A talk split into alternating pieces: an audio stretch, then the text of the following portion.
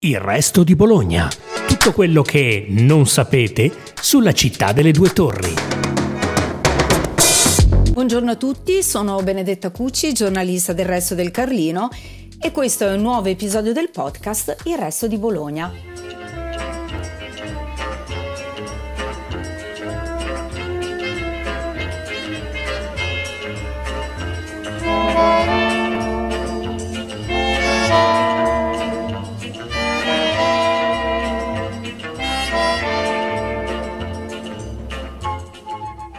Associando per un certo numero di volte la presentazione di carne ad un cane con un suono di campanello, alla fine il solo suono di campanello determinerà la salivazione nel cane. Questo fenomeno si chiama il cane di Pavlov e in soldoni ci parla del riflesso condizionato. Se dovessimo tradurlo in bolognese estivo, potremmo dire che appena arriva il sole d'inizio estate, il felsino doc sente il richiamo della rena estiva – se esso cinefilo o meno. Anzi, sotto le due torri c'è qualcuno che si dedica all'arte del grande schermo più nei mesi caldi che in quelli freddi. Ma perché? Ho sempre pensato che questo fenomeno si scateni secondo un'idea di ritualità sociale mista a calura condominiale, mista a possibilità di fumare liberamente all'aperto lo stimolo condizionante dell'estate, che fa subito all'aperto, è estendibile a tante altre ritualità bolognesi, ma l'arena col film, l'appuntamento coi popcorn che non mangi mai se non in questa occasione, o con il ghiacciolino barra cornetto se fa tanto caldo, è il meglio che si possa desiderare. Bologna poi, in fatto di cinema all'aperto, vanta una grande tradizione. Col cinema in generale, a dire il vero, ma questa storia contemporanea la conosciamo bene con la Cineteca nota in tutto il mondo il fenomeno dei pop-up cinema che ha rimesso in gioco schermi iconici, i cinemini parrocchiali che non vanno più chiamati così perché sono delle macchine da guerra. Eh. Tra poco poi riaprirà il modernissimo e i bolognesi non stanno più nella pelle.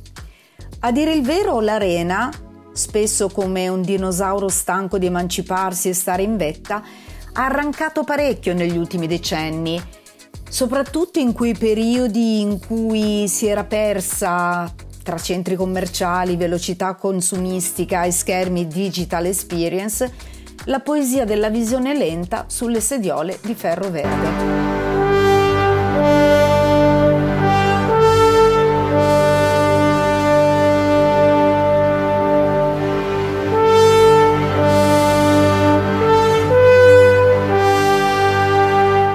Questo senso il mondo è un po' cambiato, è un po' arretrato, sta insomma ri- riscoprendo l'emozione vintage in tutto, come una pellicola che si riavvolge. Dalla moda ai cocktail, dal design al fai da te e fino all'arena con quel gusto così retro, insaporito ancora di più da un barettino incastonato sotto il proiezionista o addirittura da un omino donnina dei lupini. Eh, come si chiama la, la sposa infedele lì, di coso, quello spagnolo, quello un po'... Garcia Lorca. Ah, ce l'hai pure tu il disco. Tiè, metti questo. È modugno. Perché a me la poesia mica mi convince tanto. Mi piace la musica. L'arena che fa subito estate cinefila a Bologna è senza dubbio l'arena Puccini perché è rimasta tale quale come era una volta. Poi certo la cartolina che fa il giro d'Italia e del mondo è quella della nostra piazza maggiore con sotto le stelle del cinema che sta per tornare dal 19 giugno e che resterà fino a metà agosto. Per me però il concetto di arena è un po' diverso, ha a che fare obbligatoriamente con certi effetti speciali, è un atollo periferico volato in un parco col fascio di luce che prima di toccare lo schermo fa danzare zanzare, moscerini e fumo di sigarette. Sotto di tanto in tanto sgranucchio di popcorn e risucchio di coff. Ma facciamo un passo indietro ed entriamo al DLF, il dopolavoro ferroviario di Via Serlio, Bolognina. Qui nel 1935 con la rappresentazione di Madame Butterfly è inaugurata l'arena stabile dedicata a Giacomo Puccini, costruita all'interno del parco ricreativo e sportivo. Alla cerimonia è presente il figlio del grande compositore Antonio. L'Arena continua a Bologna la tradizione dei teatri stagionali popolari chiamati Politeama che ospitavano spettacoli di musica lirica e di arte varia. Nel dopoguerra diventerà, durante i mesi estivi, un frequentato cinematografo all'aperto. Nel corso della sua storia ha avuto altissimi momenti come gli anni del Puccini Horror Music Show e altri più bui, ma da un po' di tempo è tornata in auge con una programmazione ricchissima che raccoglie il meglio della produzione italiana e internazionale uscita nelle sale dall'autunno alla fine della primavera, arricchita con incontri e ospiti.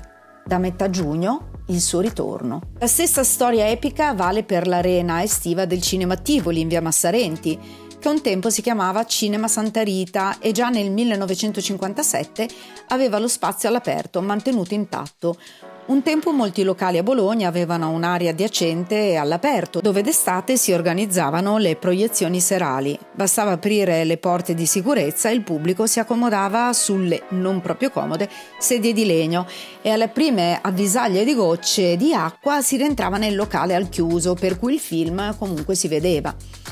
Fino al 2014 al Tivoli si usava così, il pubblico pagante comunque visionava il film. Mentre d'inverno si lavorava tutti i giorni, d'estate c'era una giornata di riposo, il lunedì. Finché un bel giorno, con in programmazione il film Rambo, padre Luigi disse Siamo a Rene estiva e perché devo stare chiuso il lunedì? Da quel giorno, anche d'estate, si iniziò a proiettare tutti i giorni. Si facevano due spettacoli, il primo alle 20 e il secondo alle 22.30. Si iniziava al chiuso per poi far uscire gli spettatori all'aperto alla fine del primo tempo, per via dell'orario e della luce che pian piano si trasformava in notte. I posti dell'arena erano 600 sin dal 1960, periodo in cui si chiamava Santa Rita, come dicevo. Da un po' di anni, a causa delle nuove disposizioni di legge, l'arena è stata ridimensionata e può ospitare 196 persone. Le vecchie sedie di legno sono state sostituite con comode poltroncine di plastica. Lo schermo è rimasto sempre lo stesso, lo stesso manufatto gigantesco in cemento armato. Gli impianti e i proiettori sono stati però sostituiti. Secondo il concetto delle sale al chiuso con un, un campetto o uno spazio attiguo per l'open air, si contavano davvero tante arene un tempo in città e come non ricordare che c'erano molte più sale al chiuso. Una di un certo pregio era l'elegante Cinema Fellini in viale 12 giugno, chiuso nel 2006 per lasciare il posto a una sala bingo, che aveva a sua volta sostituito il cinema Rappini, chiuso nel 2003 e poi ristrutturato per diventare Fellini. Ma vi voglio raccontare qualche aneddoto sul cinema in città e di come nacque. La prima proiezione avvenne il 2 settembre del 1896 al Teatro Brunetti, Oraduse, ed era abbinata ad una recita teatrale. La seconda si tenne solo in dicembre al Teatro del Corso Inizialmente la novità non riscosse grandi consensi, la qualità tecnica era talmente bassa da non entusiasmare né stupire più di tanto. In seguito il cinema diventò più che altro ambulante, si poteva frequentare nei baracconi di Piazza 8 Agosto. A questo proposito mi viene in mente l'iniziativa Si Gira, cartellone itinerante di proiezioni gratuite curate dalla Cineteca dallo scorso anno, previsto a Borgo Panigale, al Pilastro e al Savena, con una programmazione di tre settimane nel mese di luglio. L'eterno ritorno delle cose che ad un certo punto vanno fuori moda, o la gente si stanca e vuole dell'altro, ma poi tornano e piacciono tanto, come quando il cinema della piazza si sdoppiò giungendo un anno alla barca e alla lunetta Gamberini per dare belle visioni un po' a tutti, vicini e lontani. Mio caro Demil, ti spiace se dico due parole? Grazie. Voglio soltanto dirvi come sia felice di trovarmi nuovamente in uno studio, nuovamente al lavoro. Voglio dirvi quanto mi siete mancati tutti voi, ma vi prometto che non vi lascerò mai più perché dopo Salome faremo un altro film e poi degli altri ancora. Sempre in fatto di curiosità, c'è stato un momento in cui l'Arena del Sole fu dotata di tetto apribile. Nel 1949, infatti, avendo deciso di trasformarla in teatro serale e cinematografo, fu costruito un tetto apribile e abbattute tutte le gradinate divenute inadatte.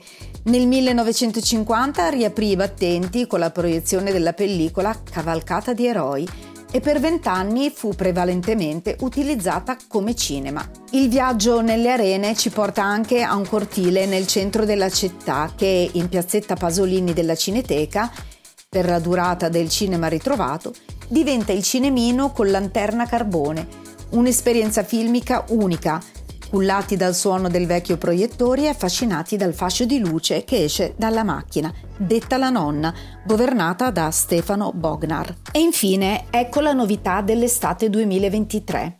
In una corte di San Lazzaro, quella del Palazzo Comunale in via Emilia 92, quest'estate riprende vita il cinema all'aperto, un appuntamento che è molto mancato. La gestione è una bella combo, come succedeva agli albori della settima arte in cui il cinema e lo spettacolo si sostenevano.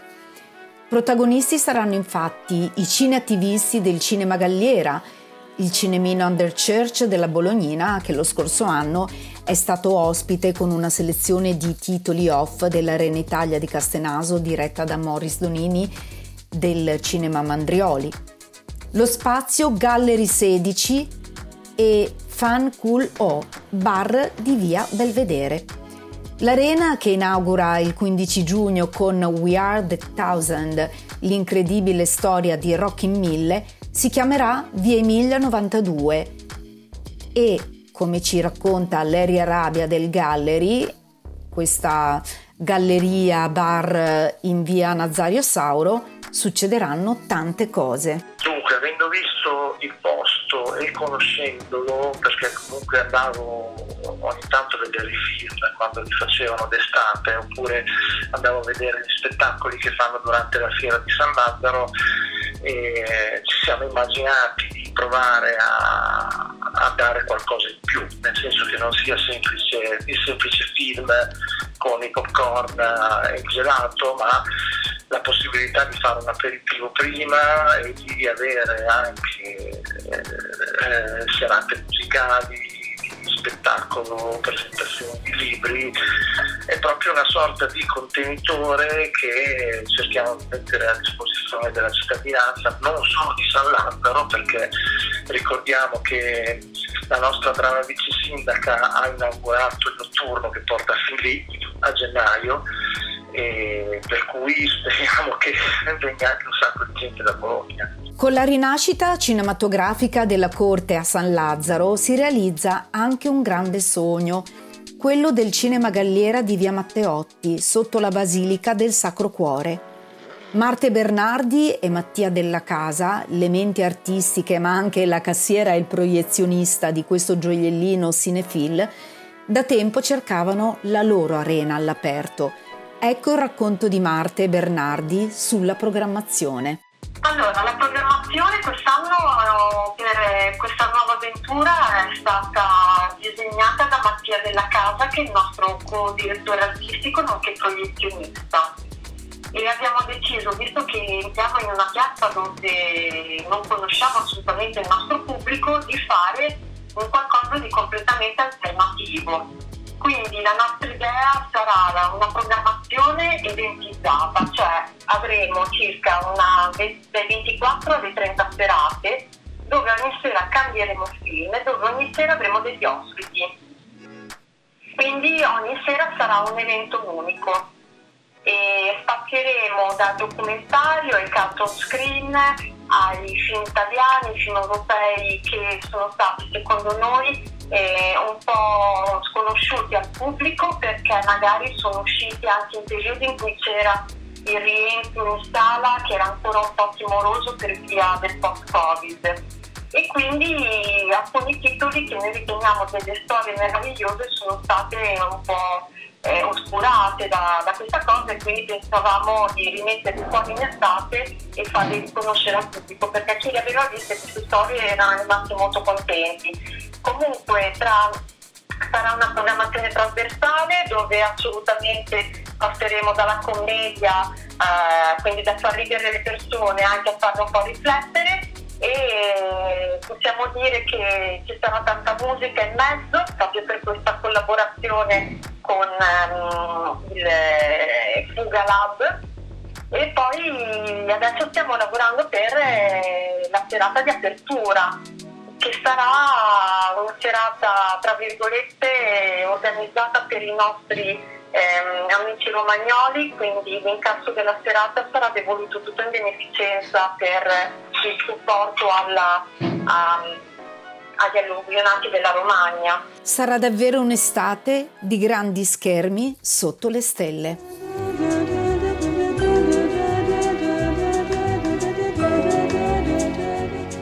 Grazie per averci ascoltati, seguite ancora Il Resto di Bologna, il podcast della redazione del Resto del Carlino.